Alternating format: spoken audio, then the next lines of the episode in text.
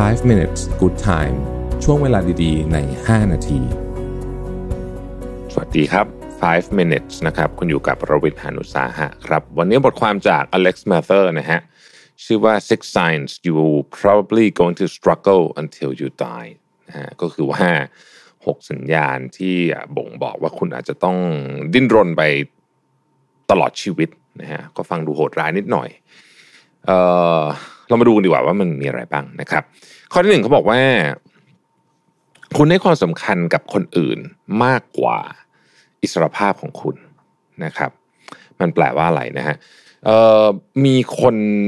เยอะมากเลยที่ต้องบอกว่าเหมือนกับคล้ายๆ สละทุกอย่างนะครับ ให้กับ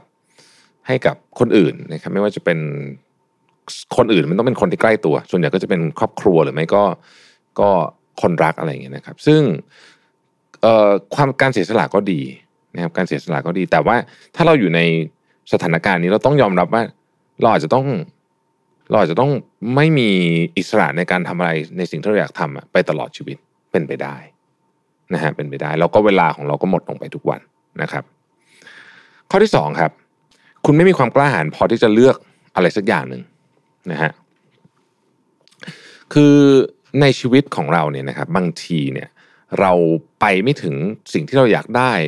ไอ้นั่นก็ไม่ได้นี่ก็ไม่ได้เพราะเราไม่โฟกัสพอแค่นั้นจริงๆนะบางทีมันแค่นั้นจริงๆบางครั้งเนี่ยเราต้องโฟกัสพอเราก็ต้องยอมทิ้งของอย่างอื่นไป หรือว่าลดความสำคัญของของอย่างอื่นไป เพื่อที่จะเอาของที่เราต้องการที่จะได้ก่อนนะครับ เช่น ยกตัวอย่าง เอาเรื่องเงินเนี่ยผมว่าชัดนะฮะใครอยากจะมี financial freedom คืออยากจะแบบ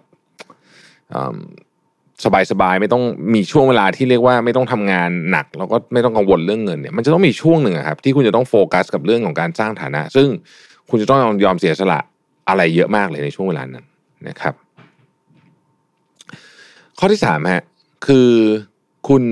ไม่มีความสามารถในการที่จะเปลี่ยนกระบวนการในการตัดสินของคุณพูดง่ายๆคือว่าถ้าเกิดคุณคิดว่าไอ้นี่ผิด ตั้งแต่เด็กแล้วคุณพบว่าเฮ้ยจริงๆมันอาจจะไม่ได้ผิดขนาดนั้น แต่คุณเปลี่ยนไม่ได้อะคุณรู้สึกว่ายังไงฉันก็จะต้องยึดแบบนี้ไปตลอดชีวิต อันนี้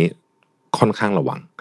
เนี่ยค่อนค่อนค่อนข้างน่าน่าระวัง เพราะว่าบางทีเนี่ยคนเราเนี่ยนะครับถ้าเกิดว่าเราแข็งเกินไปใน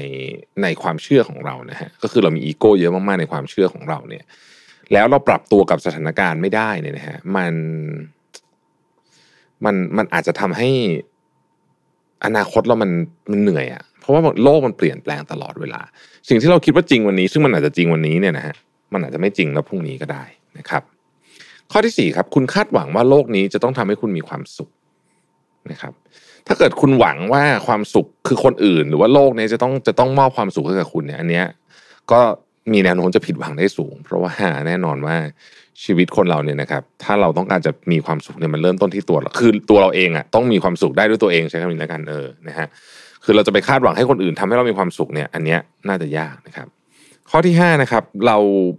ไม่สามารถที่จะให้อภัยคนอื่นได้นะพอให้อภัยคนอื่นไม่ได้เนี่ยเราก็จะยึดกับไอ้ความโกรธไปตลอดชีวิต คนนั้นอาจจะลืมไปหมดแล้วก็ได้นะฮะแต่แต่เรานี่แหละเป็นคนที่ยึดอยู่ แล้วเราก็จะเอาเหมือนกับเราถือมีดอยู่เล่มหนึ่งนะฮะเขาอาจจะทำร้ายเราด้วยมีดเล่มนี้แต่ว่าเราถือมันไว้แล้วเราเอามันมาแทงตัวเองตลอดนั่นนั่นคือความรู้สึก ความรู้สึกของออการที่เราไม่สามารถที่จะให้อภัยคนอื่นได้นะครับ ข้อที่หกอะคุณกลัวความรู้สึกเบื่อ ความรู้สึกเบื่อเนี่ยนะฮะเป็นเรื่องที่น่าสนใจมาก เราถูก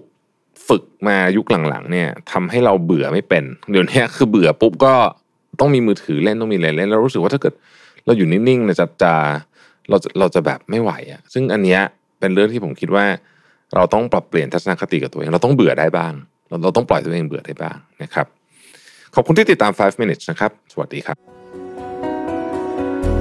5 minutes good time ช่วงเวลาดีๆ ใน 5 นาที